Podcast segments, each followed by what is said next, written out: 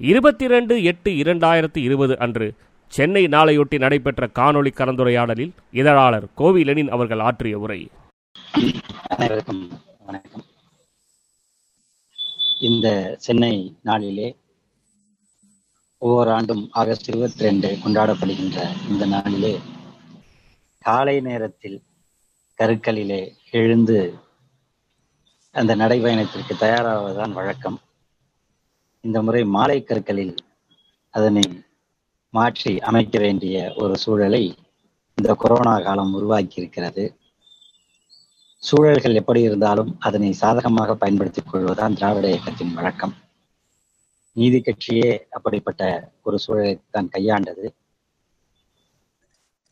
ஆயிரத்தி தொள்ளாயிரத்தி இருபதாம் ஆண்டு அதாவது ஏறத்தாழ நூறு ஆண்டுகளுக்கு முன்பாக ஏறத்தாழ என்று சொல்ல முடியாது சரியாக நூறு ஆண்டுகளுக்கு முன்பாக நடைபெற்ற அந்த தேர்தலில் பிரிட்டிஷ் ஆட்சியின் கீழ் நடைபெற்ற ஒரு தேர்தல் மாகாணங்களுக்கான தேர்தல் மிக குறைந்த அதிகாரத்தை கொண்ட ஒரு மாகாண அரசை அமைப்பதற்கான இரட்டையாட்சி முறையின் கீழ் அமைப்பதற்கான ஒரு தேர்தல் தான் அது. இன்றைய நிலையில் சொல்ல போனால் ஒரு ஊராட்சி மன்ற தேர்தல் அல்லது ஒரு நகராட்சி மன்ற தேர்தல் வெற்றி பெறுபவருக்கு என்ன அதிகாரம் இருக்குமோ அந்த அளவிற்கு ஒரு மாகாண தேர்தலிலே வெற்றி பெறக்கூடியவர்களுக்கு இந்த நிர்வாக அமைப்புகளை கையாளக்கூடிய வகையிலே சாலை போடுவது அல்லது குடிநீர் வழங்குவது இது போன்ற கட்டமைப்புகளை உருவாக்கக்கூடிய வகையிலான ஒரு சிறிய அளவிலான நிர்வாக அமைப்பில் கொண்ட ஒரு தேர்தல் தான் அந்த தேர்தல் களத்தை சென்னை மாகாணத்திலே நீதி கட்சி எதிர்கொண்டது. அன்றைக்கு இருந்த காங்கிரஸ் கட்சி தேர்தலை புறக்கணித்தது. பல மாகாணங்களிலும் அது புறக்கணித்தது. அதுவே சென்னை மாகாணத்திலும் அதை புறக்கணித்தது.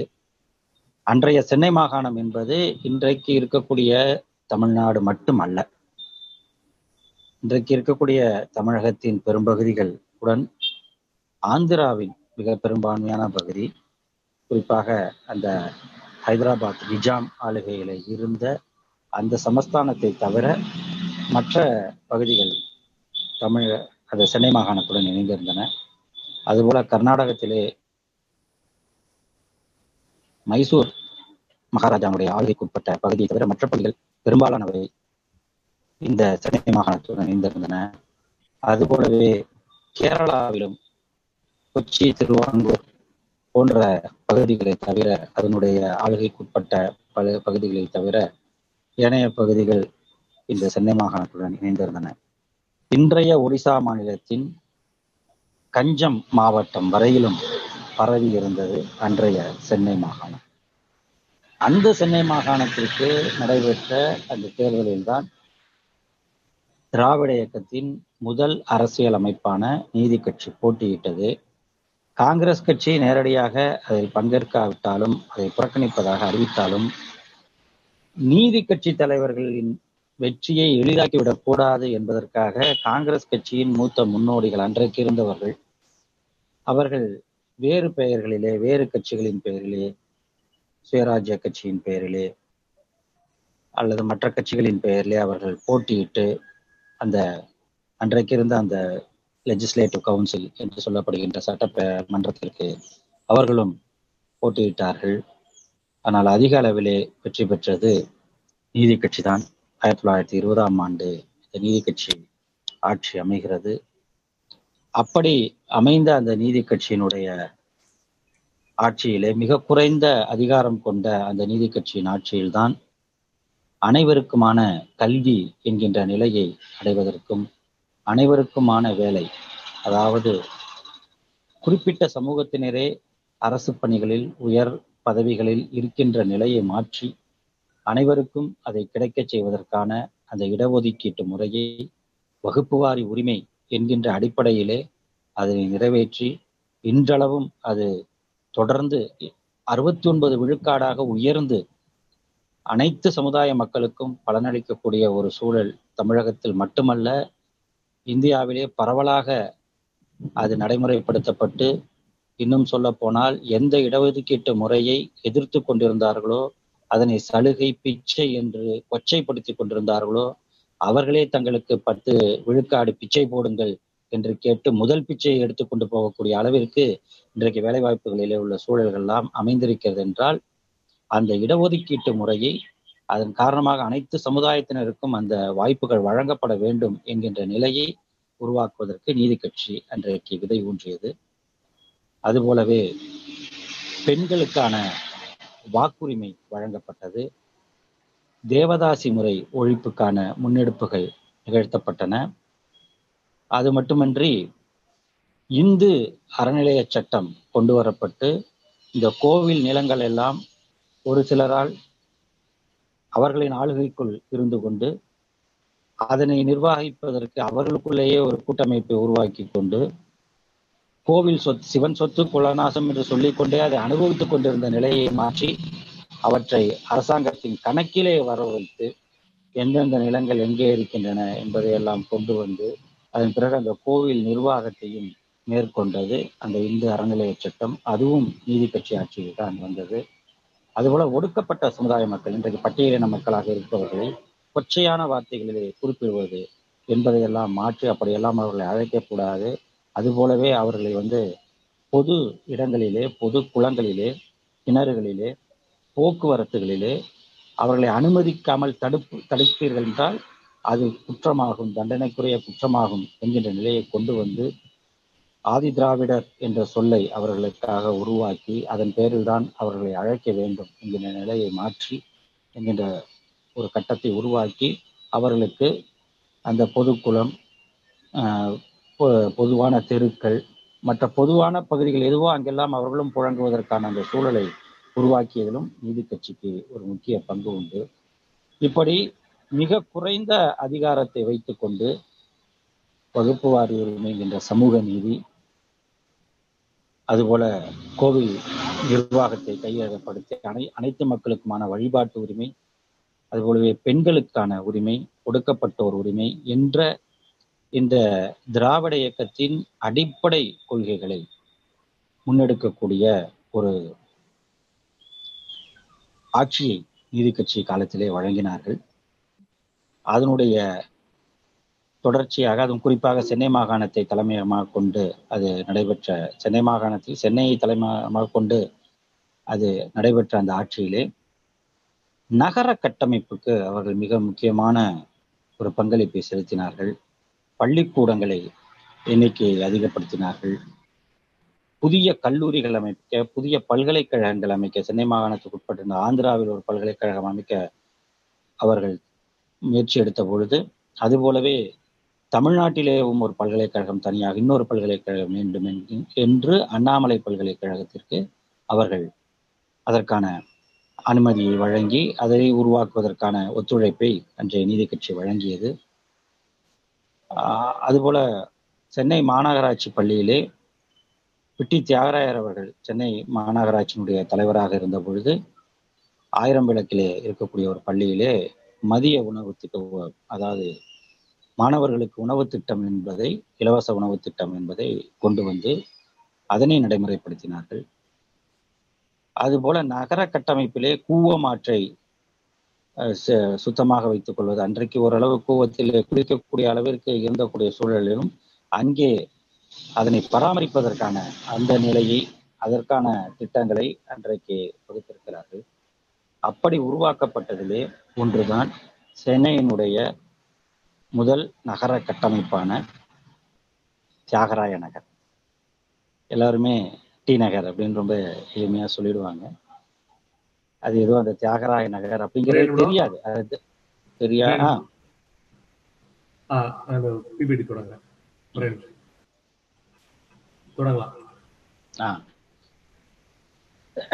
அந்த டி நகர் என்று எளிமையாக சொல்லப்படுகின்ற அல்லது முழு பெயர் தெரியாத அல்லது தெரிந்தும் மறைக்கின்ற ஒரு நிலை இருந்தாலும் அது T Nagar T Nagar T Nagar எப்படி வேணாலும் அதை சொன்னாலும் அப்புறம் தியாகராஜ நகர் என்று கூட சொல்வார்கள் தியாகராஜர் யாரு தியாகராயர் யாரு அப்படிங்க என்பதெல்லாம் இன்றும் தெரியாமல் இருந்தாலும் அது தியாகராயர் நகர் என்பதுதான் அதனுடைய முழுமையான பெயர். நீதி கட்சியின் தலைவர்களில் முன்னோடியானவர் தியாகராயர். அவர் சென்னையிலே தண்டையார்பேட்டையிலே அவருடைய ஒரு மிகப்பெரிய செல்வந்தர் அவர். நெசவு தொழில் மற்ற தொழில்களை எல்லாம் மேற்கொண்டவர். அவருடைய வீட்டிலேயே பலர் அவர் வா- அந்த முன்பகுதியே ஒரு அஹ், பள்ளிக்கூடம் போல் பலரும் படிப்பதற்கு அது எந்த சமுதாயத்தைச் சேர்ந்தவர்களாகவும் சரி பார்ப்பனர்களாக இருந்தாலும் சரி அல்லது பட்டியலினத்தைச் சார்ந்தவர்களாகவும் சரி அவர்கள் எல்லாம் படிப்பதற்கான வசதிகளை அன்றைக்கே அவர் உருவாக்கி கொடுத்தவர். மிகுந்த பக்திமான். அவரை பொறுத்தவரை அவர் அஹ், எல்லா கோயில்களுக்கும் வாரி வழங்கக்கூடியவர். அப்படித்தான் அவர் இதில் மயிலாப்பூர் கபாலீஸ்வரர் கோயிலுக்கும் அவர் நிறைய நன்கொடைகளை வழங்கினார். ஆனாலும் அதனுடைய அந்த திருப்பணி நிறைவடைந்து குடமுழுக்கு நடைபெறும் பொழுது அந்த கோபுரத்தில் ஏறுவதற்கு அவர் அனுமதிக்கப்படவில்லை. அதற்கு காரணம் அவர் பிறப்பால் காட்டப்பட்ட பேதமைதான் அந்த பேதத்தை பார்த்துவிட்டு இப்படியா ஒரு சமுதாயம் இருக்க முடியும்? இது சரியானது அல்லவே என்று சொல்லிவிட்டு தான் அந்த அதுவும் அவரிடம் குமாஸ்தாவாக வேலை பார்க்கக்கூடிய ஒருவரே அவர் பிறப்பால் உயர்ந்தவர். அவருக்கு அஹ், எஜமானராக இருக்கக்கூடிய இவர் பிறப்பால் தாழ்ந்தவர் என்கின்ற நிலையை பார்த்துவிட்டு இது என்ன ஒரு சமுதாயம்? பிறப்பினால் எப்படி ஒரு ஏற்றத்தாழ்வு இருக்க முடியும்? என்கின்ற நிலையிலே அதனை மாற்றி அதிகாரத்தில் அனைவருக்கும் பங்களிப்பு இருக்க வேண்டும். கல்வி வேலை வாய்ப்புகள் வழங்கப்பட வேண்டும். அதற்கு ஒரு இயக்கம் தேவை என்று நடேசனார் அவர்களையும் டி. எம். நாயர் அவர்களையும் இணைத்துக் கொண்டு நீதி கட்சியை தொடங்கியவர் தியாகராயர். எனவே அந்த தியாகராயர் பெயரில்தான் இந்த தியாகராயர் நகர் என்பது உருவாக்கப்பட்டிருக்கிறது. ஆயிரத்தி தொள்ளாயிரத்தி இருபதாம் ஆண்டு பிரிட்டிஷ் ஆட்சி காலத்தில் இதனுடைய கட்டமைப்பு தொடங்க அதுக்கான வடிவமைப்பு உருவாக்கப்படுகிறது. ஆயிரத்தி தொள்ளாயிரத்தி இருபத்தி மூன்றிலிருந்து இருபத்தி ஐந்துக்குள்ளாக இந்த தியாகராய நகர் என்பது உருவாக்கப்படுகிறது. அதற்கு முன்பு லாங் டேங்க் என்று சொல்வார்கள் சென்னையிலே நுங்கம்பாக்கம் கோடம்பாக்கம் என்று பரந்த பகுதி மாம்பழம் என சேர்த்துப்பட்டு சேத்துப்பட்டு என பல பகுதிகளை உள்ளடக்கிய பெரிய ஏரி இருந்திருக்கிறது. லாங் டேங்க் என்று சொல்கிறார்கள். அங்கங்கே அது சின்ன சின்ன தீவுகள் போலவும் அது அமைந்திருந்திருக்கிறது. அந்த லாங் டேங்கின் ஒரு பகுதி தான் அதாவது அன்றைக்கு அதை வந்து மயிலாப்பூர் ஏரி என்று சொல்லப்பட்ட பகுதி. அந்த பகுதியை ஒரு புதிய நகராக மாற்றுவது மக்கள் குடியிருப்பிற்கும் வணிகத்திற்குமான நகராக மாற்றுவது என்கின்ற ஒரு தன்மையை அவர்கள் உருவாக்குகிறார்கள். அதற்கேற்ப அந்த வடிவமைப்பு உருவாக்கப்படுகிறது. அந்த மயிலாப்பூர் ஏரியில் தமிழ்த்தன்றல் திருவிக்கா அவர்கள் ஒரு காலத்தில் அதில் குளித்து மகிழ்ந்ததை எல்லாம் அவர் தன்னுடைய வாழ்க்கை வரலாற்றிலே பதிவு செய்திருக்கிறார். எனவே அப்படிப்பட்ட ஒரு பகுதி நீர்நிலைகள் நிறைந்த பகுதி நகர வளர்ச்சிக்காக அதில் ஒரு ஒரு பகுதியை அதை நாம் கட்டமைப்பாக மாற்றலாம் ஒரு நகரமாக புதிய நகரமாக மாற்றலாம் என்று பிரிட்டிஷ் அரசும் நீதி கட்சியும் முடிவெடுத்து அந்த அரசுகள் அதனை மேற்கொள்கின்ற அந்த நிலையை மேற்கொள்கின்றன. அது ஆயிரத்தி தொள்ளாயிரத்தி இருபத்தி மூணுல இருந்து இருபத்தைந்து வரைக்கும் ஆன பகுதியில் அது ஒரு புதிய நகராக உருவெடுக்கிறது. அதுதான் தியாகராய நகர். அந்த தியாகராய நகரின் மையமாக நாம் வைத்துக் கொள்ள வேண்டியது அதாவது நடுப்பகுதியாக நாம் கொள்ள வேண்டியது பனகல் பார்க். எனவே அந்த பனகல் பார்க்கை அடிப்படையாக வைத்துதான் தியாகராய நகரினுடைய மற்ற அந்த வரைபடங்கள் உருவாக்கப்படுகின்றன. எனவே இப்பொழுது நாம் அந்த தியாகராய நகரனுடைய அந்த பனகல் பார்க்கில் பூங்காவில் இருந்து இந்த ஆஹ், தியாகராய நகரை நாம் கவனித்தோம் என்றால் அதனுடைய வடிவமைப்பு எப்படி இருக்கிறது என்றால் ஒரு உதய சூரியன் போல அதனுடைய வடிவமைப்பு இருக்கும். நீங்கள் தியாகராய நகர் என்பது இங்கே இந்த படத்திலே வட்டமாக இருக்கிறது பனகல் பூங்கா. அதனுடைய கீழே இருக்கக்கூடிய அந்த இரண்டு கதிர்கள் என்பவை உஸ்மான் சாலை வடக்கு உஸ்மான் சாலை தெற்கு உஸ்மான் சாலை இரண்டும் அந்த கதிர்கள் போல கீழே இருக்கின்றன. மேலே தெரிகின்ற அந்த மூன்று கதிர்கள் அதில் நடுவிலே இருக்கக்கூடிய அந்த நீளமான அந்த கதிர் என்பது தியாகராய சாலை. அதுக்கு பேர் தியாகராயர் சாலை தான். அது பாண்டி பஜார் ரோடு என்று இன்றைக்கு நாம் அழைக்கிறோம். அதனுடைய ஒரு புறத்திலே இருப்பது வெங்கட் நாராயணா சாலை. உங்களுடைய பார்வையில் வலப்புறத்தில் இருப்பது வெங்கட் நாராயணா சாலை அதுபோலவே இடப்புறத்திலே இருப்பது கோபதி நாராயணன் சாலை அது ஜிஎன் செட்டி ரோடு என்கிற கோபதி நாராயண செட்டி தெரு என்கின்ற ஜிஎன் செட்டி சாலை. இதுதான் இதனுடைய அடிப்படையான கட்டமைப்பு. இது அந்த கட்டமைப்பை அவர்கள் எப்படி வடிவமைக்கிறார்கள் என்றால் பாரிஸ் நகரத்திலே பிரான்ஸ் தலைநகர் பாரிஸிலே இருக்கக்கூடிய ஆர்ச் ஆஃப் ட்ரிம்ப் என்கின்ற வெற்றியின் அடையாளமாக இருக்கக்கூடிய ஒரு வடிவமைப்பு அது. அதாவது ஆர்ச் ஆஃப் ட்ரிம்ப் என்று அவர்கள் உருவாக்குகிறார்கள். அதோட வெற்றிக்கான ஒரு அடையாளமாக ஒன்றை உருவாக்குகிறார்கள். ஒரு நகரத்தை ஒரு பகுதியை. அதனுடைய கட்டமைப்பு ஏறத்தாழ இப்படித்தான் இருக்கிறது. இதை விடவும் அது விரிவாக இருக்கிறது என்றாலும் அதனை ஒரு அடிப்படையாக கொண்டு இவர்கள் அதை உருவாக்குகிறார்கள். அதில் குறிப்பாக அந்த தியாகராய சாலை இந்த பாண்டி பஜார் ரோடு என்று நாம் சொல்கின்ற அந்த சாலை என்பது அதே பாரிஸிலே அதே அந்த ஆர்ச் ஆஃப் ட்ரிம்பிளே இருக்கக்கூடிய சாம்ப் எலிசா என்கின்ற ஒரு நீளமான சாலையின் அடிப்படையில் இருக்கிறது. அதாவது நின்று பார்த்தால் ஏறத்தாழ ஒன்றரை கிலோமீட்டர் தொலைவிற்கு உள்ள பகுதி அப்படியே நேராக இருக்கும். எந்த வளைவும் நெளிவும் இல்லாமல் நேராக இருப்பது போல அப்படியே ஒரு அந்த பாரிஸில் இருப்பது போலவே சென்னையை உருவாக்க வேண்டும் என்று நூறு ஆண்டுகளுக்கு முன்பு அவர்கள் திட்டமிட்டிருக்கிறார்கள். இப்பதான் நூறு வருஷம் கழிச்சு நமக்கு வந்து இந்த ஸ்மார்ட் சிட்டி திட்டம்லாம் வந்த பிறகுதான் மத்திய அரசு மாநில அரசுலாம் அதுல கொஞ்சம் அந்த அஹ், ஆக்கிரமிப்புகளை எல்லாம் அகற்றி அவர்கள் வந்து இப்போதான் ஏதோ பா நடைபாதையெல்லாம் போட்டு அதை அழகுபடுத்தி அந்த கனவை எட்டுவதற்கு நூறாண்டுகள் நமக்கு தேவைப்பட்டிருக்கிறது என்றாலும் அவர்களுடைய நோக்கம் என்பது அப்படி ஒரு நீளமான சாலையாக அது இருக்க வேண்டும். அந்த சாம்ப் எலிசா போல அது அமைய வேண்டும் என்று அவர்கள் ஆசைப்பட்டிருக்கிறார்கள். நீதி கட்சி தலைவர்கள் மேற்கொண்ட முயற்சி ஒரு பக்கம்.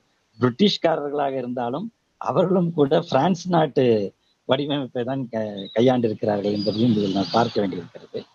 இப்ப இந்த உதயசூரியன் அமைப்பிலிருந்து நாம் ஒவ்வொரு பகுதியாக பயணிப்பது சரியாக இருக்கும் என்று நினைக்கிறேன். அதிலே நாம் முதலில் பார்க்க வேண்டிய பகுதி உஸ்மான் சாலை. இந்த தியாகராய நகரை பொறுத்தவரை தியாகராயர் யார் என்பதை நாம் முதலில் சொல்லிவிட்டேன். அடுத்து இந்த இப்போ உஸ்மான்ல இருந்து போகும். அப்- முகமது உஸ்மான் என்கின்ற நீதி கட்சியினுடைய முக்கியமான தலைவர் முஸ்லிம் சமுதாயத்தைச் சேர்ந்தவர். அவருடைய பெயரில் அமைந்ததுதான் இந்த உஸ்மான் சாலை. இன்றைக்கு இந்த உஸ்மான் சாலைக்குள் தான் வணிக வணிகப் பகுதிகள் அதாவது நடுத்தர மக்கள் ஆஹ், உயர் நடுத்தர மக்கள் எல்லோருமே அவர்களுக்கு தேவையான துணிகள் நகைகள் எல்லாம் வாங்கக்கூடிய கட்டப்பை எத்தனை கிடைக்கும் அப்படின்னு கணக்கு போட்டு அதாவது துணி எடுக்கிறவர்களுக்கு எத்தனை புடவை கிடைக்கும்? ஆடு தள்ளிப்படுகிற அப்படின்னா அதுக்கு எத்தனை கட்டப்பை கிடைக்கும்னு காசு கொடுக்கறவங்க யோசிக்கிற அதாவது பில்லு கொடுக்கறவங்க யோசிக்கிற ஒரு அந்த வணிக பகுதியாக மாறி இருக்கிற அந்த- உஸ்மான் சாலை என்பது இன்றைக்கு மிகப்பெரிய வணிகத்தலம் அந்த சாலை பெயர் கொண்ட உஸ்மான் என்பவர் நீதி கட்சியினுடைய ஒரு முக்கியமான தலைவர்.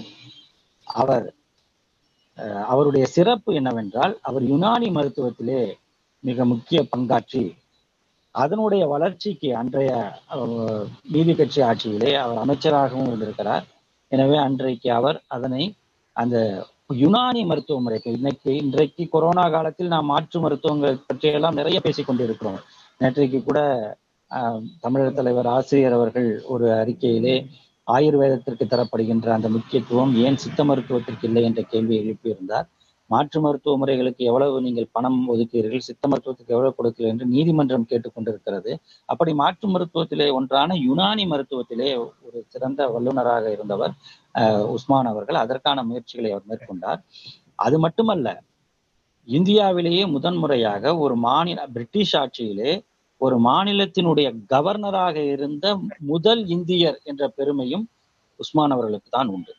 ஏனென்றால் அன்றைக்கு இருந்த கவர்னர் ஆஹ், ஒரு சிற்- சிறிது ஓய்வு பெற வேண்டிய ஒரு சூழல் இருந்த பொழுது அப்பொழுது யாரை கவர்னராக நியமிப்பது என்கின்ற இடைக்கால ஆளுநராக கவர்னராக உஸ்மான் அவர்கள் நியமிக்கப்படுகிறார். அதுதான் முதன்முறையாக இந்தியர் ஒருவர் பிரிட்டிஷ் ஆட்சியிலே ஒரு மாகாணத்தை நிர்வாகம் செய்வதற்கு இந்தியர் ஒருவர் கவர்னராக இருந்தார் என்கின்ற பெருமை அந்த பெருமை உஸ்மான் அவர்களுக்கு உண்டு.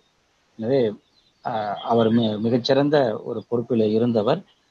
அதுபோல அஹ், கவர்னருடைய கமிட்டி போன்றவற்றில் எல்லாம் இருந்தவர். அந்த உஸ்மான் சாலையிலிருந்து நாம் அப்படியே பனகல் சாலையை நோக்கி அப்படியே பயணிப்போம். அப்படியே நட நீங்க நடக்கிற மாதிரியே நினைச்சீங்க. மெய் நிகர் அப்படின்னா நாம கொஞ்சம் கற்பனை பண்ணிக்கணும். கொஞ்சம் கொஞ்சம் காட்சிகள் உங்களுக்கு இருக்கும். ஒரு ஒரு அது என்னன்றத கரெக்ட் பண்ணி அந்த வகையிலே இப்ப நாம வந்து இந்த உஸ்மான் சாலையை ஒட்டி இருக்கக்கூடிய ஒரு அண்ணா சிலை. இது பனகல் பூங்காவிற்கும் அந்த உஸ்மான் சாலை பாலத்திற்கும் அந்த இடைப்பட்ட பகுதியிலே இந்த அண்ணா சிலை இருக்கிறது. மறைந்த அண்மையில் மறைந்த சேப்பாக்கம் தொகுதி சட்டமன்ற உறுப்பினர் ஜே அன்பழகன் அவர்கள் தன்னுடைய தந்தையார் பழக்கடை ஜெயராமன் அவர்களுடைய நினைவாக அங்கே ஒரு படிப்பகத்தை வைத்து அங்கே திறந்த அண்ணா சிலை இது.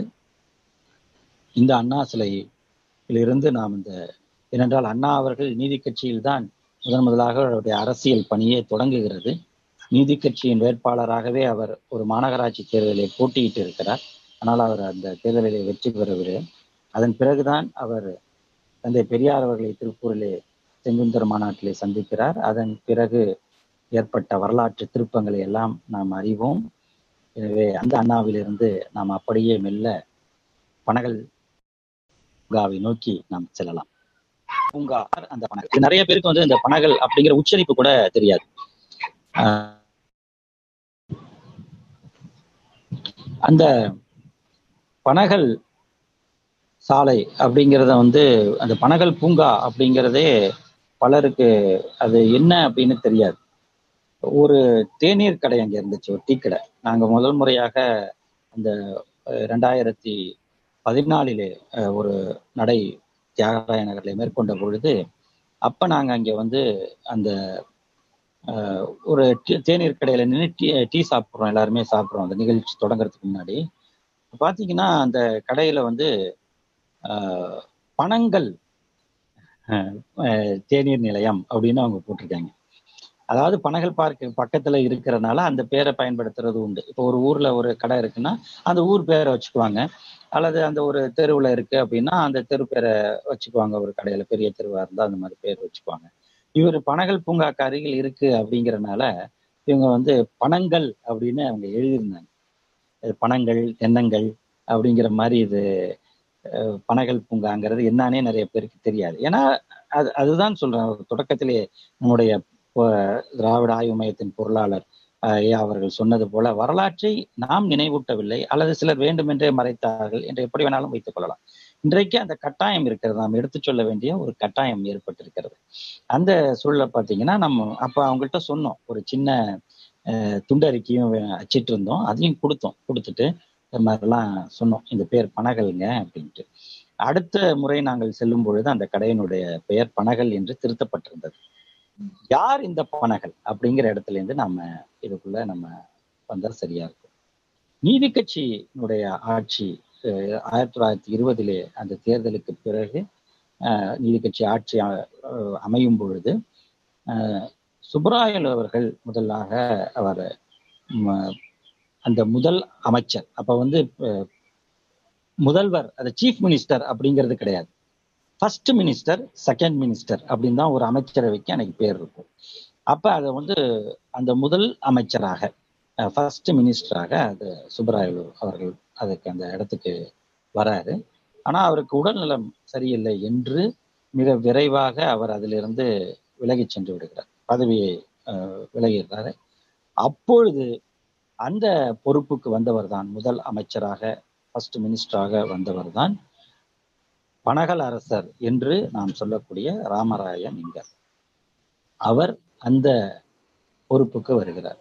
அவருடைய அந்த நிர்வாகத்தின் கீழ்தான் தொடக்கத்தில் சொன்ன இந்த வகுப்பு வாரி உரிமைக்கான முதல் முயற்சி அதன் பிறகு இந்த பெண்களுக்கான அந்த வாக்குரிமை ஒடுக்கப்பட்ட மக்களின் உரிமை நலன் காப்பு அதுபோல அஹ், கோவில் பாதுகாப்பு கல்வியிலே பல சீர்திருத்தங்கள் மருத்துவத்துறையிலே பல சீர்திருத்தங்கள் என்று இந்த குறைந்த அதிகாரத்தை வைத்துக்கொண்டு அடிப்படையான கட்டமைப்பு மாற்றங்களை தேவையான மாற்றங்களை செய்ததில் பனகல் அரசருக்கு மிக முக்கியமான ஒரு பங்கு உண்டு.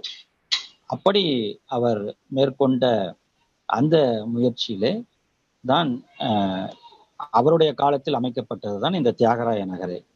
அப்படி உருவாக்கப்பட்ட அந்த தியாகராய நகரின் மையமாக அமைந்திருக்கக்கூடிய அந்த பூங்காவிற்கு அவருடைய பெயரே சூட்டப்பட்டிருக்கிறது. ஆஹ், அதாவது பானகல் பூங்கா என்று அதுக்கு பெயர் இருக்கிறது. ஒரு இரண்டு ஆண்டுகளுக்கு முன்பு ஒரு முறை நாங்கள் அங்கே நடைபயணத்தை மேற்கொண்ட பொழுது எங்களுடன் புதிதாக ஒருவர் பங்கேற்றார். அவர் தன்னை எங்களிடம் அறிமுகப்படுத்திக் கொண்டார். அவர் பனகலரசருடைய அரசருடைய உள்ளு பெயர் அப்பாராவ் என்று அவருடைய பெயர். அவர் இந்த இப்படி ஒரு நடைப்பயணம் நடக்கிறது என்பதை இணையதளத்தின் வாயிலாக தெரிந்து கொண்டு இந்து பத்திரிகையிலும் அது வெளியிடப்பட்டிருந்தது. அதையும் பார்த்து தெரிந்து கொண்டு அவர் அங்கிருந்து வந்தார். வந்து ரொம்ப பெ- பெருமையாக சொல்லி இந்த செய்திகளை எல்லாம் இன்றைக்கு சொல்ல சொல்வதற்கும் ஆட்கள் இருக்கிறது என்பதில் எங்களுக்கு மகிழ்ச்சி என்று சொல்லிவிட்டு கலந்து கொண்டார். அப்பொழுது அவர் சொன்னார் இந்த நீங்கள் பனகல் என்று எல்லோருமே உச்சரிக்கிறீர்கள். அது பனகல் அல்ல பானகல் அது ஆந்திர மாநிலம் வாராங்கல் பக்கத்திலே இருக்கக்கூடிய ஒரு பகுதி.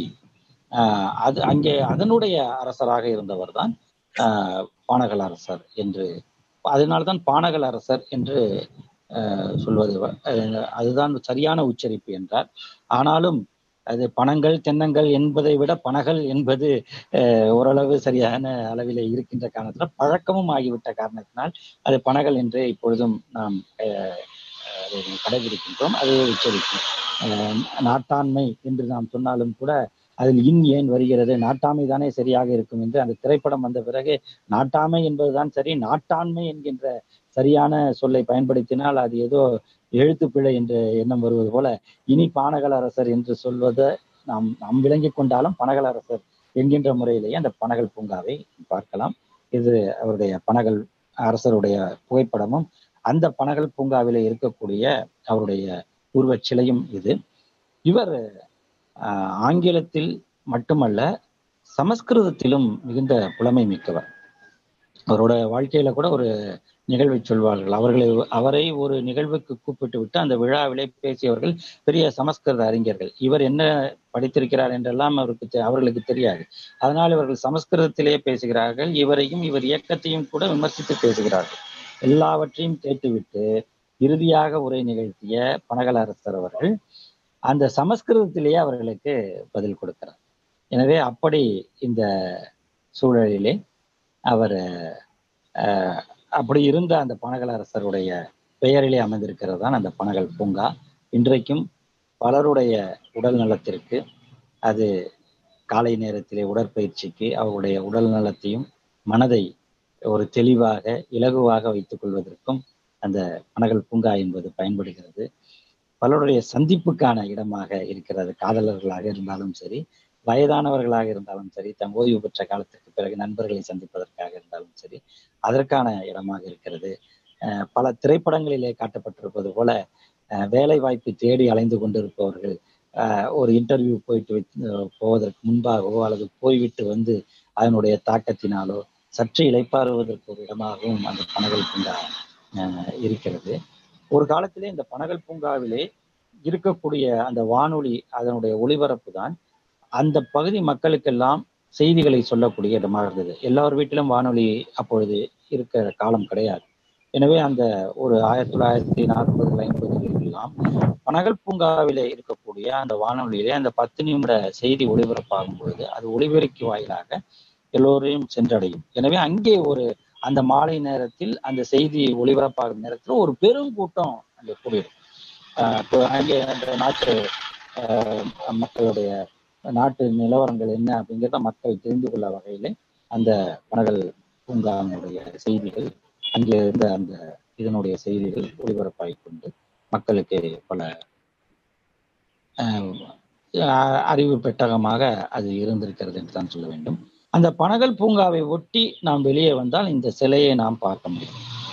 இந்த சிலை சவுந்தர பாண்டியனார் சுயமரியாதை இயக்கத்தினுடைய மூத்த தலைவர் சுயமரியாதை இயக்க வீரர் பட்டி வீரன் பட்டி சவுந்தர டபிள்யூபிஏ சவுந்தர பாண்டியனார் என்கின்ற பெயர்.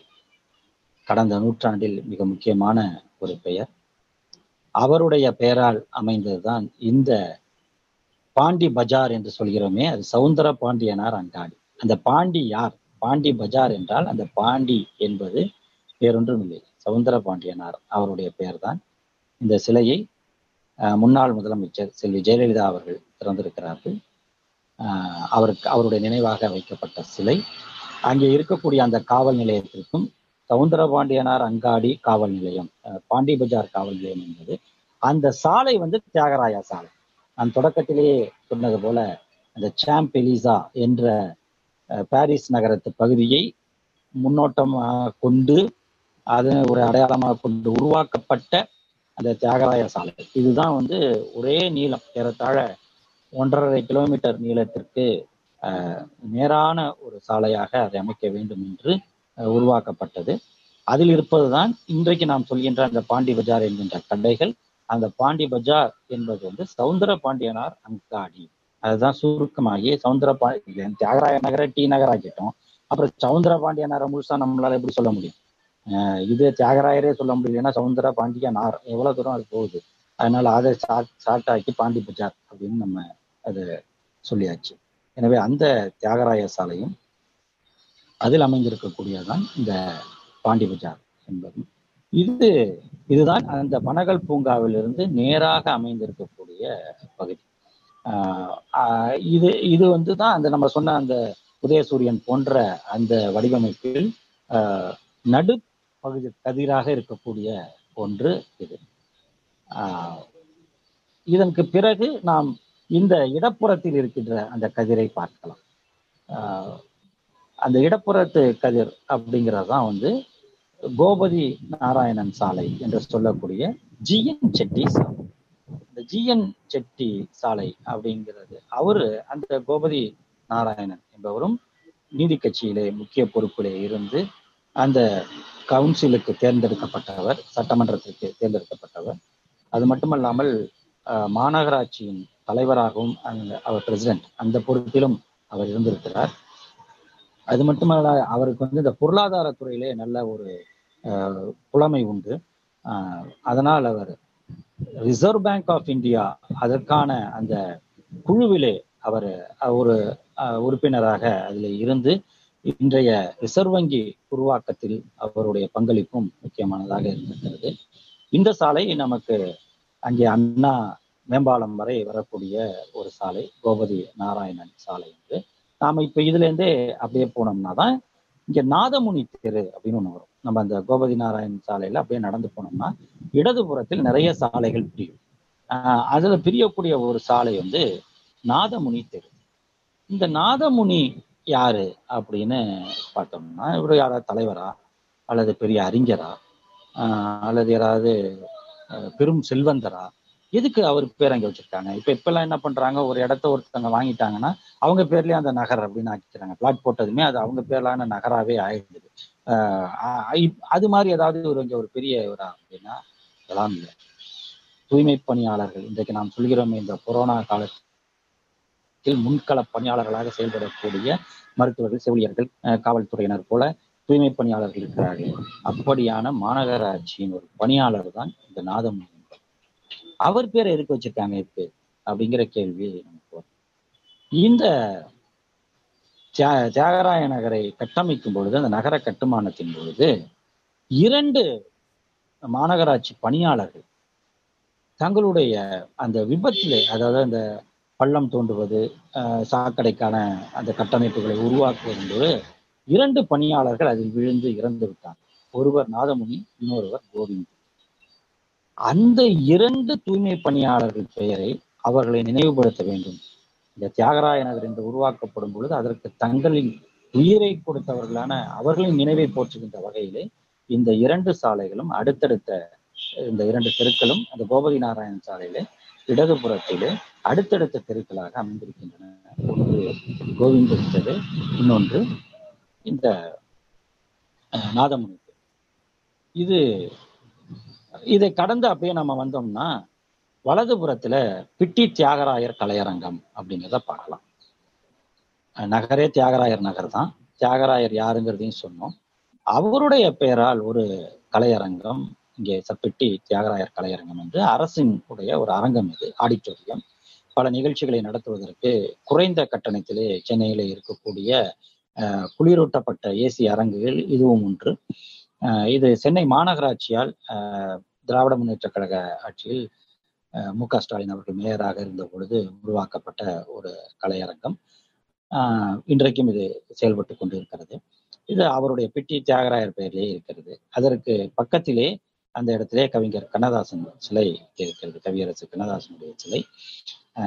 திராவிட இயக்கத்திலே ஆஹ் அதான் அவர் கவிஞராக படிப்படியாக வளர்ந்தார். அதன் பிறகு அவர் பல திசைகள் சென்றாலும் ஆஹ் பல புத்தகங்களை எழுதியிருந்தாலும் எல்லா திராவிட இயக்க தலைவர்களுக்கும் எப்பொழுதும் அவர் செல்ல செல்லப்பிள்ளை தான்.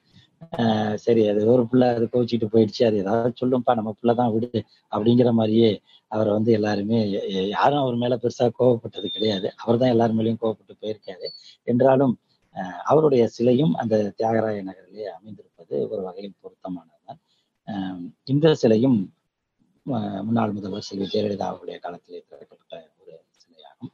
அப்படியே நடந்து வரும் பொழுது இடதுபுறத்திலே ஜீவா பூங்கா அமைந்திருக்கிறது. சுயமரியாதை இயக்கத்திலே ஜீவானந்தம் அவர்கள் தந்தை பெரியார் அவர்களுடன் இணைந்து பணியாற்றியவர். அதன் பிறகு பொது உடைமை இயக்கத்திற்கு அவர் தன்னை முழுமையாக அர்ப்பணித்துக் கொண்டவர். ஆஹ் ஒரு தூய பொது உடைமைவாதியாக அப்பழுக்கற்ற ஒரு அரசியல்வாதியாக அனல் தெரிக்கும் பேச்சு இலக்கிய சிந்தனை கொண்ட ஒரு மனிதராக வாழ்ந்தவர் ஜீவா. அரசியலில் நாம் எப்படி இருக்க வேண்டும் என்பதற்கு எடுத்துக்காட்டாக நாம் முன்வைக்கக்கூடியவர்கள் அவர் ஜீவா அவர்கள். ஒருவர் அவர்களுக்கு நீதி கட்சியோடு நேரடிய தொடர்பு கிடையாது. சுயமரியாதை இயக்கத்திலே அவர் இருந்தவர் நீதி கட்சியின் மீது அவருக்கு கடும் விமர்சனம் கூட உண்டு.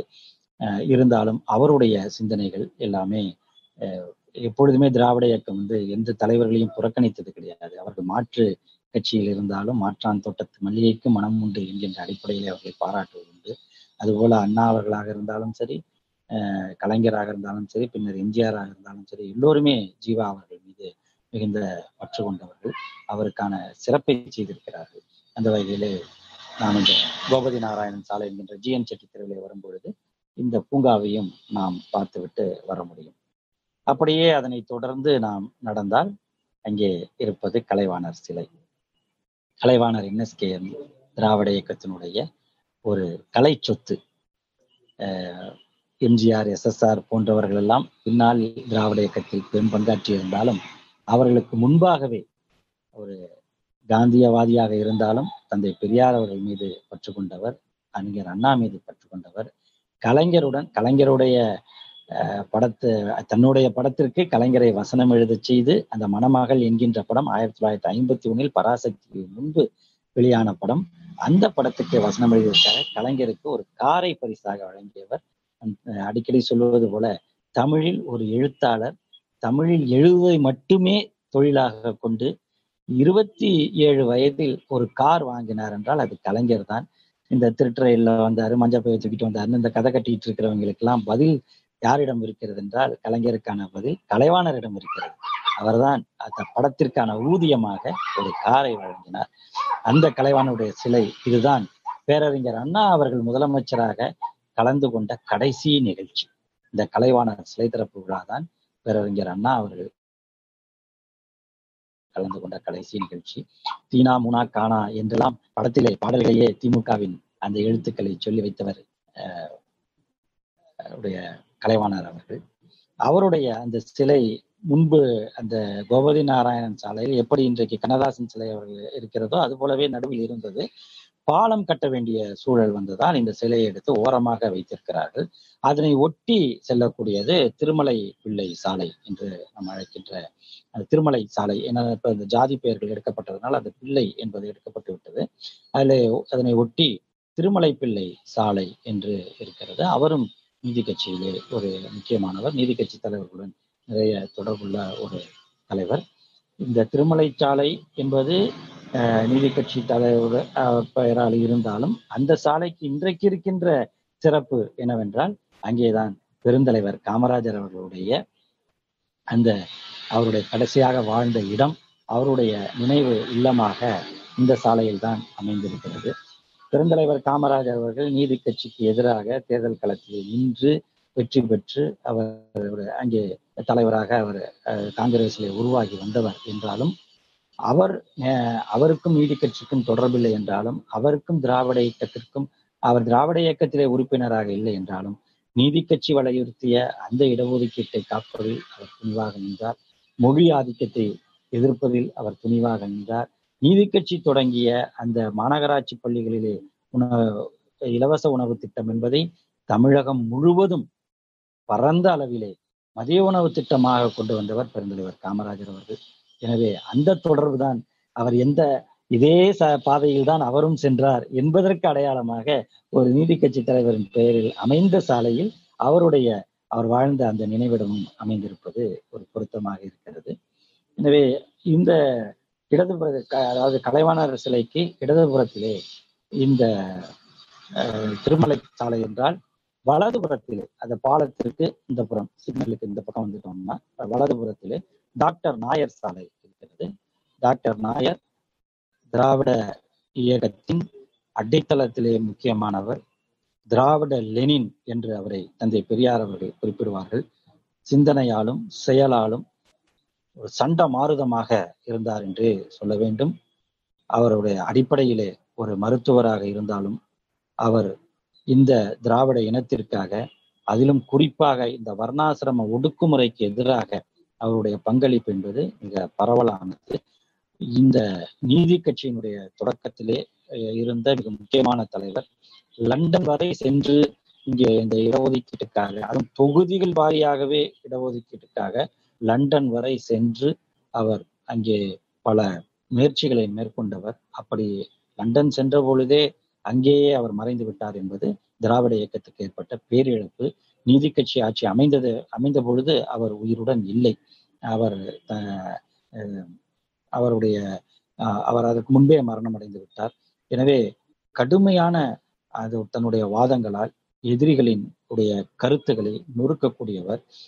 அதற்காக எந்த வழக்கையும் எதிர்கொள்ளக்கூடிய வகையிலே அவருடைய ஆற்றல் இருந்தது. ஸ்பட்டாங் ரோட்டிலே சேத்துப்பட்டிலே இருக்கிற ஸ்பட்டாங் சாலையிலே அவர் பேசிய உரை என்பது மிக முக்கியமான ஒரு உரையாகும். அது இன்னொரு நாள் டாக்டர் நாயரை பற்றியான ஒரு நிகழ்வில் அதை நாம் இன்னும் விரிவாக பேசலாம். அந்த நாயர் சாலையில் வரும் பொழுதே உங்களுக்கு ஆற்காடு சாலை என்று ஒரு சின்ன தெரு பிரியும்.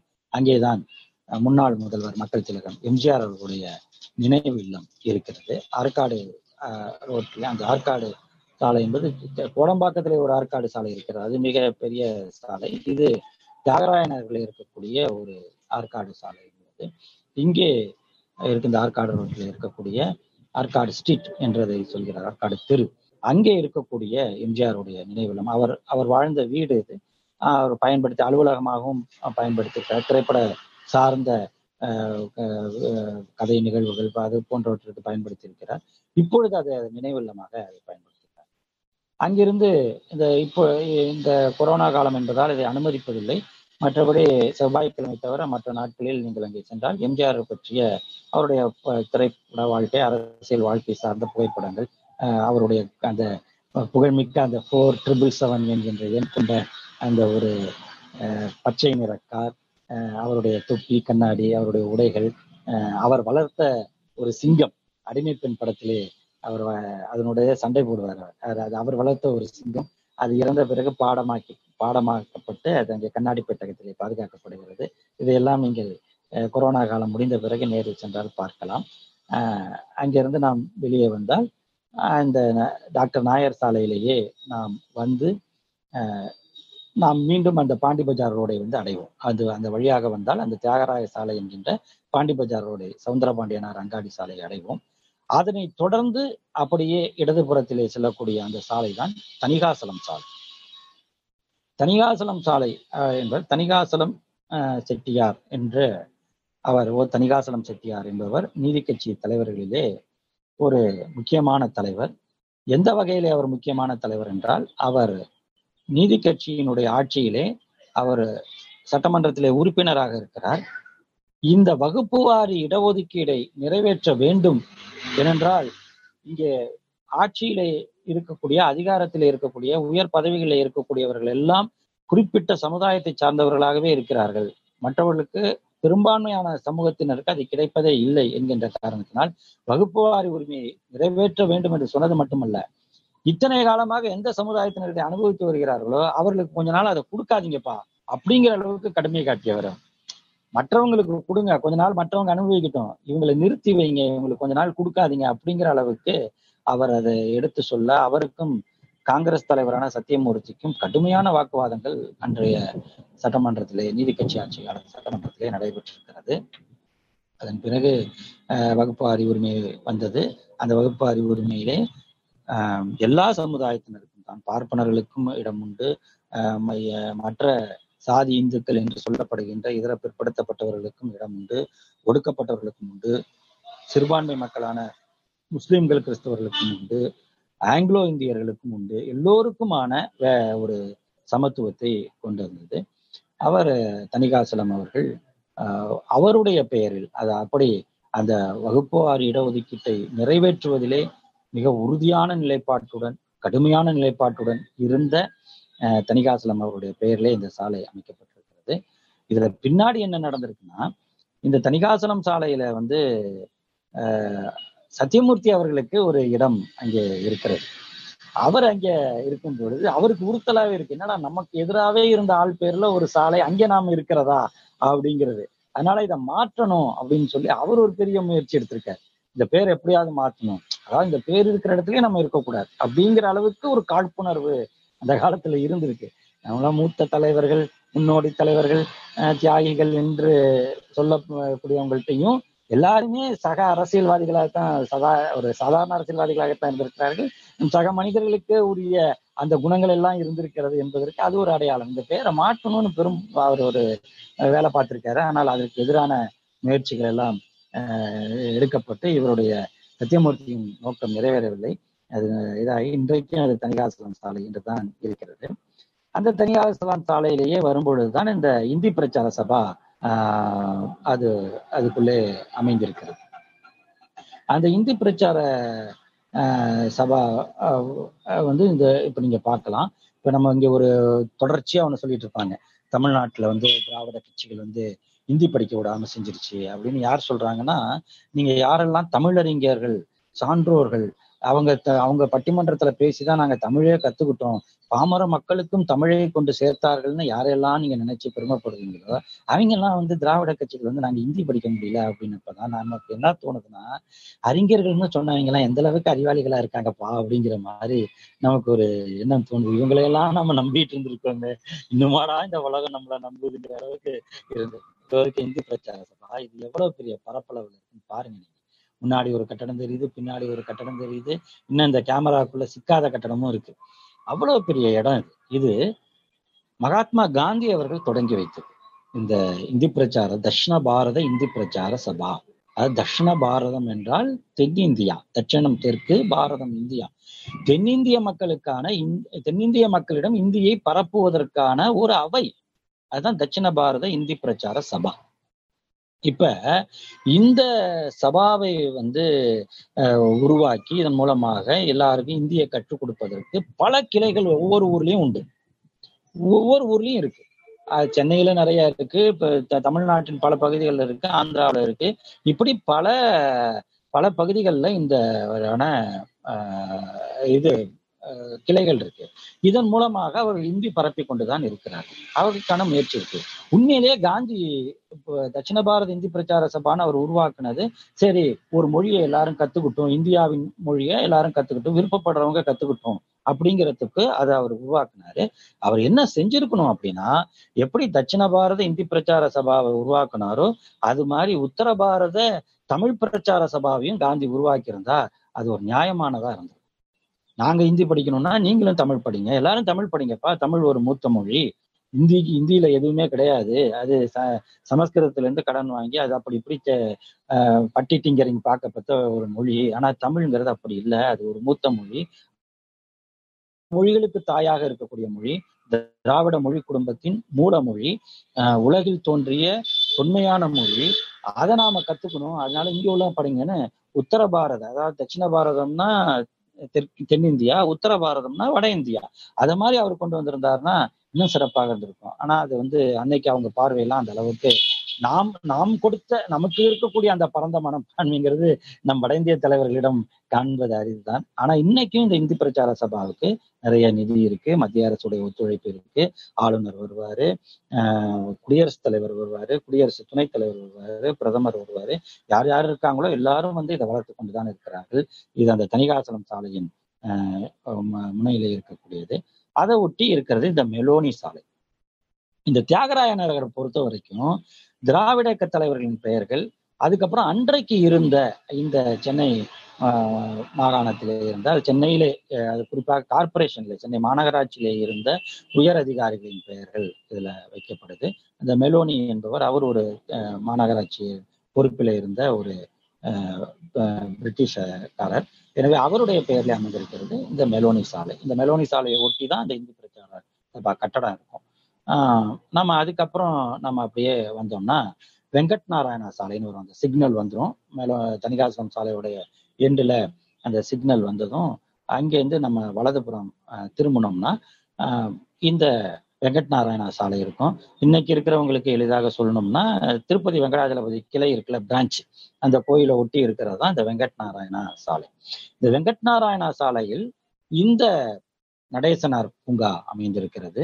ஆஹ் டாக்டர் நடேசன் என்பவர் திராவிட இயக்கத்தின் அந்த தோற்றுவித்த அந்த மூவரில் ஆஹ் முதன்மையானவர் என்று சொல்ல வேண்டும். ஏனென்றால் தியாகராயரும் சரி டி எம் நாயரும் சரி அவர்கள் முதலில் காங்கிரஸ் கட்சியிலே இருந்தவர்கள். அந்த காங்கிரஸ் கட்சியிலே சாதி ரீதியான ஒடுக்குமுறையை பார்க்கிறார்கள். ஆஹ் பார்ப்பனர்களுக்கு கிடைக்கக்கூடிய அந்த மேல் வர்க்கத்துக்கு கிடைக்கக்கூடிய ஆஹ் வாய்ப்புகள் மற்றவர்களுக்கு மறுக்கப்படுகிறது. திட்டமிட்டு தோற்கடிக்கிறார்கள் மற்றவர்களை புறக்கணிக்கிறார்கள் என்கின்ற காரணத்தினால் அதிலிருந்து வெளியேறி வந்தவர்கள். ஆனால் டாக்டர் நடேசனார் தொடக்கத்திலிருந்தே அவர் திராவிடர் சங்கத்தை உருவாக்கியவர் திராவிட மாணவர் விடுதி என்பதை திருவள்ளிக்கேணியிலே அக்பர் சாஹிப் ஸ்ட்ரீட்லே அவர் தொடங்கி அங்கே பலருக்கும் இலவச உணவு ஏனென்றால் அன்றைக்கு பிற சமுதாயத்து மாணவர்களுக்கு விடுதி இருக்காது. விடுதி இருந்தால் உணவகம் இருக்காது. வெளி உணவகங்களுக்கு சென்றால் உள்ளே உட்கார்ந்து சாப்பிட முடியாது. பிராமணர்களுக்கு மட்டுமே இங்கே சாப்பிட அனுமதி என்று அங்கே சொல்வார்கள். அப்படிப்பட்ட நிலையிலே மற்ற சமுதாயத்து மாணவர்களுக்காக அவர் ஒரு விடுதியை தொடங்கி அதில் ஏழை மாணவர்களுக்கு இலவசமாகவும் மற்றவர்களுக்கு குறைந்த கட்டணத்திலுமாக அவர் தங்குமிடத்தையும் உணவையும் வழங்கிய டாக்டர் நடேசனார் அவர்கள். தான் அந்த மற்ற இருவரும் இணைந்து நீதி கட்சியை தொடங்குகிறார்கள். அந்த நடேசனார் பேரிலே இருக்கக்கூடிய ஒரு பூங்கா. இது இரண்டாயிரத்தி ஆஹ், பதினேழாம் ஆண்டு நாங்கள் மேற்கொண்ட ஒரு இதே போல தியாகராய நகரிலே மெய் நடை. இப்பொழுது நாம் மேற்கொண்டிருப்பது மெய் நிகர் நடை. ஆளாளுக்கு ஒவ்வொரு இடத்துல இருந்து நம்ம பார்த்துட்டு இருக்கோம். சட்டமன்ற உறுப்பினர் சகோதரர் எழிலரசன் அவர்கள் இருந்தாங்க. அவர் காஞ்சிபுரத்துக்கு சட்டமன்ற உறுப்பினர். அவர் இருக்காரு. சேலத்துல இருந்து பங்கெடுத்திருக்காங்க. அஹ் தருமபுரியில இருந்து பங்கெடுத்திருக்காங்க. பல தோழர்கள் அது மாதிரி பங்கெடுத்திருக்காங்க. நானும் கூட இப்ப சொந்த ஊரான திருவாரூர்ல தான் இருக்கேன். தியாகராய நகர்ல இருந்து தியாகராஜர் இருக்கிற ஊர்ல நான் இப்ப இருக்கிறேன். அப்படி இருந்தாலும் இப்பொழுது நாம ஒருங்கிணைந்து இப்படியான ஒரு மெய்நிகர் நடையினை நடத்துகிறோம். இது மெய்யாகவே நடத்தப்பட்ட ஒரு நடையின் பொழுது எடுக்கப்பட்ட புகைப்படம். அந்த சிலை தான் டாக்டர் நடேசனாருடைய சிலை. அப்படியே நாம இங்க அப்படியே நடந்து வந்தோம்னா இந்த வெங்கட் நாராயணா சாலையில வெங்கட் நாராயணா யாருன்னா ராவ் பகதூர் திவான் பகதூர் வெங்கட் நாராயணா என்பவர் அந்த பிரிட்டிஷ் ஆட்சியில ஐசிஎஸ் முடிச்சவர் அவர். அப்ப அந்த ஐசிஎஸ் அவர் முடிச்சிட்டு அதன் பிறகு வந்து அவரு ஆஹ், ஆஹ், நகராட்சி நிர்வாகத்துல பொறுப்புல இருக்காரு நீதி கட்சியோட நல்ல தொடர்புல இருக்காரு அது மட்டுமல்ல நீதி கட்சி காலத்தில் அந்த சட்ட அமைச்சரவை இருக்குல்ல அதனுடைய செயலாளராக இருந்தவர் வெங்கட் நாராயணன் எனவே அந்த மூன்று சாலைகள் இருக்குல்ல கோபதி நாராயணா சாலை ஒன்று ஒண்ணு தியாகராய சாலை ஒண்ணு இது இந்த மூன்றாவது அந்த மூன்று கதிர்கள்ல இது மூன்றாவது கதிராக இருக்கக்கூடிய தியாகராய நகர்ல இருக்கிற சாலை தான் அந்த வெங்கட் நாராயணா சாலை. அதுல இங்க வந்து நமக்கு வந்து சேத்தே நாயகம் அவர்களுடைய பள்ளி அவர் பெயரிலான அந்த பள்ளி. சேத்த நாயகம் என்பவர் அந்த முதல் இந்திய ஆதிக்க எதிர்ப்பு போராட்டம் ஆயிரத்தி தொள்ளாயிரத்தி முப்பத்தி எட்டிலே நடைபெறுகிறது. அந்த போராட்டத்தின் பொழுது அது ஆஹ் அது எப்படின்னா அந்த போராட்டத்துக்கு எப்படி அறிவிப்பாங்கன்னா ஒருவரை தலைமையாக நிறுத்தினால் அதை தளபதியாக அவரை நிறுத்தினால் சர்வாதிகாரி என்று அவருக்கு பெயர் சூட்டுவார்கள். அதாவது அவர் தான் சர்வ அதிகாரமும் அந்த போராட்டம் நடத்துறதுக்கு அவர் கட்டளைகளுக்கு மற்றவர்கள் க கீழ்ப்படிந்து அது நடக்கணும். அதாவது அந்த போராட்டத்தை வழிநடத்துகிற முறை அறவழி போராட்டம் ஜனநாயக போராட்டம் என்றாலும் அது ஒரு போர்க்குணத்துடன் நடைபெற்ற போராட்டம். ஏனென்றால் நம்முடைய தாய்மொழி மீது இந்தியை திணிக்கிறார்கள். அதாவது ராஜாஜியுடைய ஆட்சி காலத்திலே அது நடைபெறுது. நீதி கட்சி ஆட்சி முடிந்து காங்கிரஸ் ஆட்சி வருது. பிரிட்டிஷ் ஆட்சி காலத்திலேயே அப்படி வருகின்ற பொழுது வந்ததும் பண்ண முதல் வேலையில ஒண்ணு ராஜாஜி வந்து அப்ப இந்திய உடனே கட்டாயமாக்குறார் கல்வி பள்ளிக்கூடங்கள்ல. அதை எதிர்த்து நடைபெற்ற போராட்டத்திலே முன்னணியில இருந்தவர் நாயகம் அவர்கள். அது மட்டுமல்ல தந்தை பெரியார் அவர்களுக்கும் அன்னை மணியம்மையாருக்கும் அந்த திருமணம் நடைபெற்ற பதிவு திருமணம் பெரியாருடைய வார்த்தையில் சொல்லப்பட்டால் சட்ட ரீதியான ஏற்பாடு. அதனை அதற்கு துணை நின்று அதனை நிறைவேற்றியவர் அஹ், நாயகம் அவர்கள். எனவே அங்கே இருக்கக்கூடிய அந்த அவருடைய அற அவர் உருவாக்கிய கல்வி அறக்கட்டளை சார்பிலான பள்ளி இது. இன்றைக்கும் இந்த பள்ளி அஹ், பல போராட்ட களங்களுக்கு அதாவது ஒரு ஈழத்தமிழர் பிரச்சனையாக்கான போராட்டமாக இருக்கட்டும் தமிழ் தேசிய உணர்வின் அடிப்படையிலான மொழி உணர்வில் அனுப்பினான இன உணர்வின் அடிப்படையிலான அல்லது மக்கள் உரிமைக்கான போராட்டமாக இருக்கட்டும் அவற்றை பற்றியெல்லாம் கலந்து ஆலோசிக்கின்ற ஒரு அரங்க கூட்டம் நடத்துவதற்கு இன்றைக்கும் இந்த பள்ளி அதற்கான இடம் தரக்கூடியதாக இருக்கு. அதுக்காக பெரிய நேரம் பல நெருக்கடிகளையும் அவர்கள் சந்தித்து வந்தாலும் அன்றைக்கு எப்படி ஒரு அந்த மொழி போர்க்களத்தில் சர்வாதிகாரியாக இருந்தாலும் அந்த பணி இன்றும் தொடர்கிறது. அதுபோல் கல்வி பணியும் தொடர்ந்து கொண்டிருக்கிறது இது இந்த வெங்கட்நாராயண் சாலையில் இருக்கக்கூடிய மற்றொரு நமக்கு இருக்கக்கூடிய ஒரு திராவிட இயக்க அடையாளம். இங்கேருந்து நம்ம அப்படியே நடந்து வரும் பொழுது பாத்தீங்கன்னா அடுத்து நம்ம பர்கிட் சாலை வழியா வருவோம். பர்கிட் என்பது நம்ம ஏற்கனவே சொன்னது போல பர்கிட் ஹபிபுல்லா இப்படி வந்து இந்த அதுல இருக்கிற பல பெயர்கள் எல்லாம் வந்து அந்த மாநகராட்சியில சென்னை நகராட்சியினுடைய அதிகார பொறுப்பில் இருந்தவர்களுடைய பெயர் அது. அவர்கள் பெயர்கள் எல்லாம் அந்த சாலைகள் உருவாக்கப்பட்டிருக்கின்றன. அதிலிருந்து நாம் அப்படியே நடந்து வரும் பொழுது நாம் அடைய வேண்டிய இடம் வந்து எங்க நிறைவடையும் அப்படின்னா அங்க தியாகராய நாயகர் பேருந்து நிலையம் இருக்குல்ல. அதுதான் அந்த பின்னாடி தெரியுது அந்த ஷெட்டு தெரியும் உங்களுக்கு பேருந்து நிலையத்துடைய அந்த ஷெட்டு அது அதுதான் நம்முடைய இந்த நடைப்பயணத்தின் நிறைவு பகுதி. அங்கேதான் நம்ம இப்போ வந்திருக்கிறோம். அங்கே தந்தை பெரியாருடைய சிலை இங்கே இருக்கிறது. எதற்காக இந்த இடத்தில் அந்த சிலை இருக்கிறது என்றால் தந்தை பெரியாருடைய மரண சாசனம் என்று சொல்லப்படுகின்ற அந்த நிறைவு பேருரை இருக்கிறது. அவர் அஹ், இறப்பதற்கு ஒரு வாரத்திற்கு முன்பாக அஹ், அவர் உரையாற்றிய அந்த இடம்தான் இதற்கு பக்கத்திலே இருக்கின்ற இடம். இது பேருந்து நிலையத்திற்கு பின்புறத்திலே ஒரு காவலர் குடியிருப்பாக இன்றைக்கு இருக்கிறது. தமிழ்நாடு அரசு காவலர் குடியிருப்பாக இன்று இருக்கிறது. அந்த பகுதி தான் அன்றைக்கு ஒரு திடலாக இருந்த இடத்திலே தான் அந்த பெரியார் அவர்கள் தன்னுடைய வாகனத்தை நிறுத்திவிட்டு அந்த உரையை ஆற்றுகிறார். அந்த உரையாற்றும் பொழுதே அவருக்கு வயிற்று வலி ஏற்படுகிறது. எனவே அதை தாங்கி பிடித்து கொண்டு அம்மா அம்மா என்று அலறிவிட்டு பிறகு அந்த வழி குறைந்ததும் எந்த இடத்தில் தன்னுடைய பேச்சை விட்டாரோ அந்த இடத்திலிருந்தே தொடங்குகிறார். அதே கருத்திலிருந்தே தொடங்கி அவர் அந்த நிறைவு பேருரை ஆற்றிய இடம் தியாகராய நகர் என்பதால் அந்த திடலுக்கு சற்று முன்பாக பொதுமக்கள் எல்லோரும் பார்க்கக்கூடிய வகையிலே இந்த பெரியார் சிலை அமைக்கப்பட்டிருக்கிறது.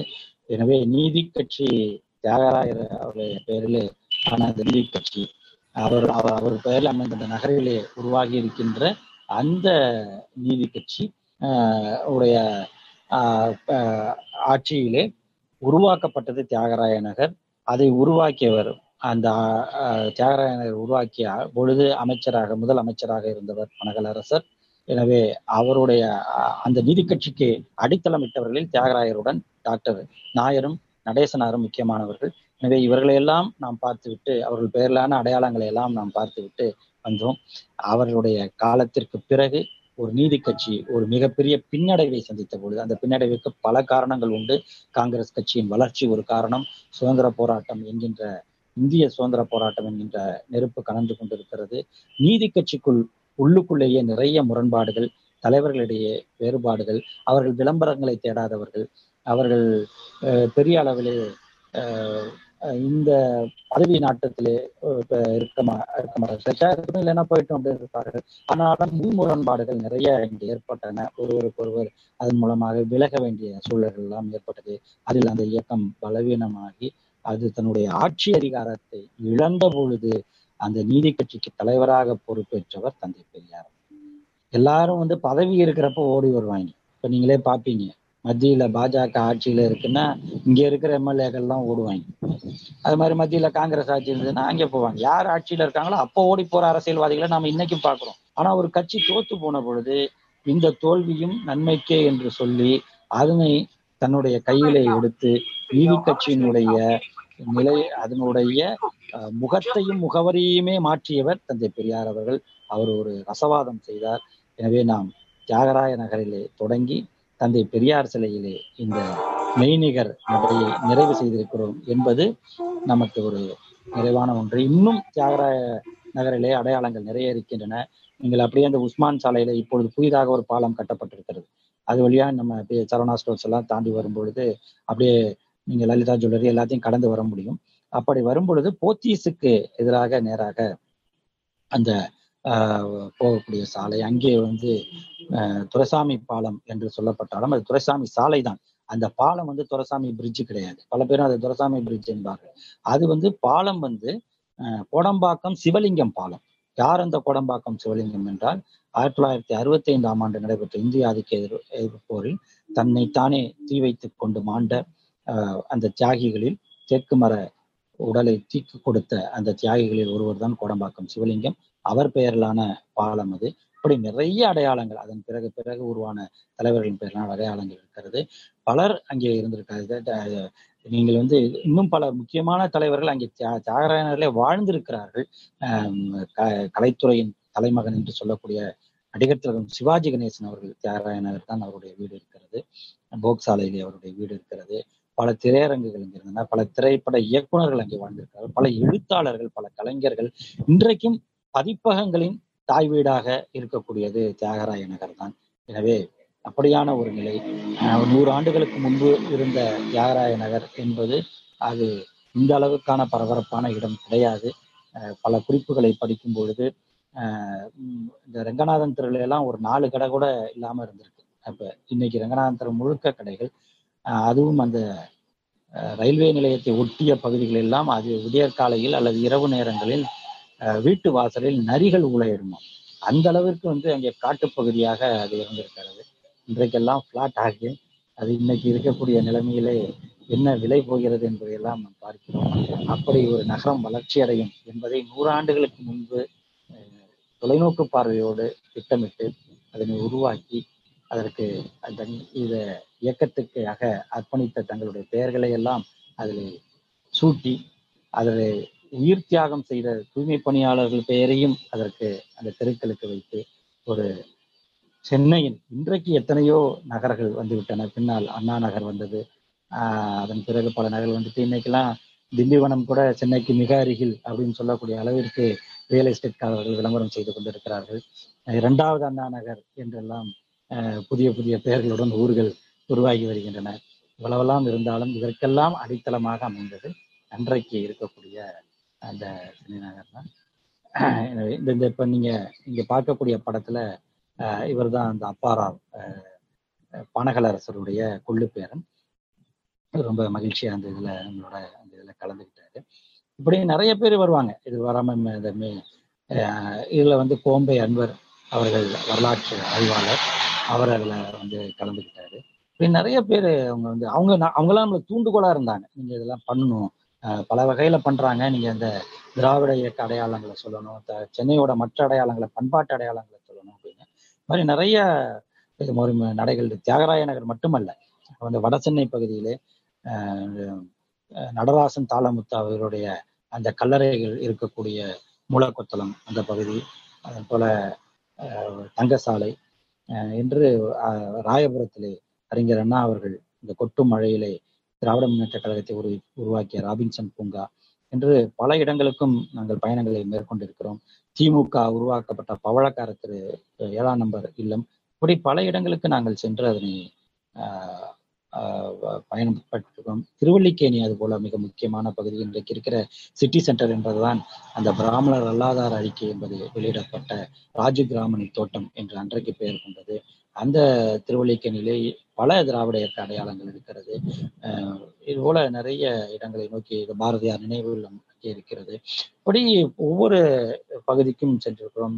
இங்கே இருக்கக்கூடிய சென்னை மாநகராட்சி கட்டடமே அதன் முன்பாக இருக்கக்கூடிய வெள்ளுடை வேந்தர் தியாகராயருடைய சிலையாக இருக்கட்டும் அந்த மாநகராட்சியிலே அவர் முதல் மேயராக இருந்தது. அதுபோல பக்க பக்கத்திலே இருக்கக்கூடிய விக்டோரியா ஹால் அங்குதான் நீதி கட்சியினுடைய தொடக்க விழா நடைபெறுகிறது. இப்படி வரலாற்று பின்னணி கொண்ட நிறைய இடங்கள் இருக்கின்றன. திராவிட இயக்க இதழ்கள் ஜஸ்டிஸ் பத்திரிகை அது நீதி கட்சி என்று நாம் சொல்லிக் கொண்டிருக்கிறோமே அந்த பேர் அதுக்கு நீதி கட்சி இல்ல. தென்னிந்திய நல உரிமை சங்கம் தென்னிந்திய விடுதலை இயக்கம் என்றுதான் அதுக்கு பேர் South Indian liberation liberal federation என்றுதான் அதுக்கு பேர் இருந்தது. ஆனால் அது நடத்திய பத்திரிகை பெயர் ஜஸ்டிஸ் என்கின்ற காரணத்தினால் ஜஸ்டிஸ் பார்ட்டி என்ற பெயரே பத்திரிகையின் பெயரே கட்சிக்கு பெயராகி அந்த ஜஸ்டிஸை நேரடி மொழிபெயர்ப்புல அது நீதி கட்சி என்றாகி இன்றைக்கு நீதி கட்சி என்றே சொல்லக்கூடிய வகையில இருக்குது. அப்படி தொடக்கத்திலிருந்தே இதழ்களை நடத்தி அது இன்றைக்கு இருக்கக்கூடிய முரசொலியாக இருக்கலாம் விடுதலையாக இருக்கலாம் இன்னும் பல இதழ்கள் இருந்ததற்கு அந்த இடங்களுக்கெல்லாம் ஒரு முறை நடைபயணம் மேற்கொண்டோம். இப்படி நிறைய அடையாளங்கள் இருக்கிறது சென்னை நாளிலே நாம் கொண்டாடுவதற்கு. சென்னை கடற்கரையில இருக்கக்கூடிய அந்த சிலைகள் கடற்கரையில மட்டும் கடற்கரையில எல்லாருமே பல பேர் வாக்கிங் போவாங்க. ஆனா அந்த வரிசைகள் இருக்கு. எந்த சிலையில இருந்து இது காந்தி சிலை கிட்ட வந்துருங்க அல்லது கண்ணகி சிலை கிட்ட வந்துருங்க உழைப்பாளர் சிலையோட முடிச்சிருவோம் அப்படின்லாம் அடையாளம் சொல்லுவாங்க. ஆனால் அந்த சிலைகள்லாம் இருக்குல்ல அதன் பின்னணி இருக்கு. அது பெரும்பாலான சிலைகள் அஹ் பேரறிஞர் அண்ணா நடத்திய இரண்டாம் உலக தமிழ் மாநாட்டின் போது வைக்கப்பட்ட சிலைகள். அது உட்பட மற்ற சிலைகளையும் உள்ளடக்கிய கடற்கரையில் ஒரு முறை ஒரு நடைபயிற்சி மேற்கொண்டோம். அது அதில் தந்த வரலாற்று பின்னணிகளை பகிர்ந்து கொண்டோம். இன்றைக்கு இந்த கொரோனா காலத்தில் மெய்நிகர் நடையாக அமைந்திருப்பது அடுத்த முறை மெய் நடையாகவும் இருக்கும். அதே நேரத்தில் இதுபோல் மெய்நிகர் நடையாகவும் ஏனென்றால் இரண்டு தரப்புக்கும் பலன் தரணும் நேரடியாக வர வாய்ப்புள்ளவர்களும் வரக்கூடிய சூழலும் அதே நேரத்தில் அதனை வர இயலாதவருக்கு வெளியூரில் இருப்பவர்களும் அதை உடனடியாக காணக்கூடிய வாய்ப்பையும் உருவாக்க வகையில எல்லாத்துக்கும் தம்பி உடையான் படைக்கஞ்சான் என்பது போல தம்பி பிரின்ஸ் இருக்கார். எல்லா தொழில்நுட்பத்துக்கும் அவர் அஹ், சரியாக இருப்பார். எதையும் நிறைவேற்றி காட்டிவிடக்கூடிய உறுதி அவரிடம் உண்டு தெளிவும் உண்டு. எனவே அந்த வகையிலே இன்னொரு அஹ், நிகழ்வில் நாம் சந்திப்போம். இந்த மெய்நிகர் ந- நடையிலே பங்கேற்று மீண்டும் அந்த தியாகராய நகரிலே உலகக்கூடிய மனதளவிலே உலகக்கூடிய வாய்ப்பை உருவாக்கி தந்தவர்களுக்கும் அதற்கு அதில் பங்கேற்றவர்களுக்கும் நான் அந்த தொடக்கத்துல பார்த்தேன் இடத்துல அறுபது பேர் இதுல இருந்தாங்க. சாதாரணமா நாங்க நடக்கும் பொழுது இருபது பேர் வர்றது அதிகம். இது மும்மடங்கு இருக்கக்கூடிய வகையிலே.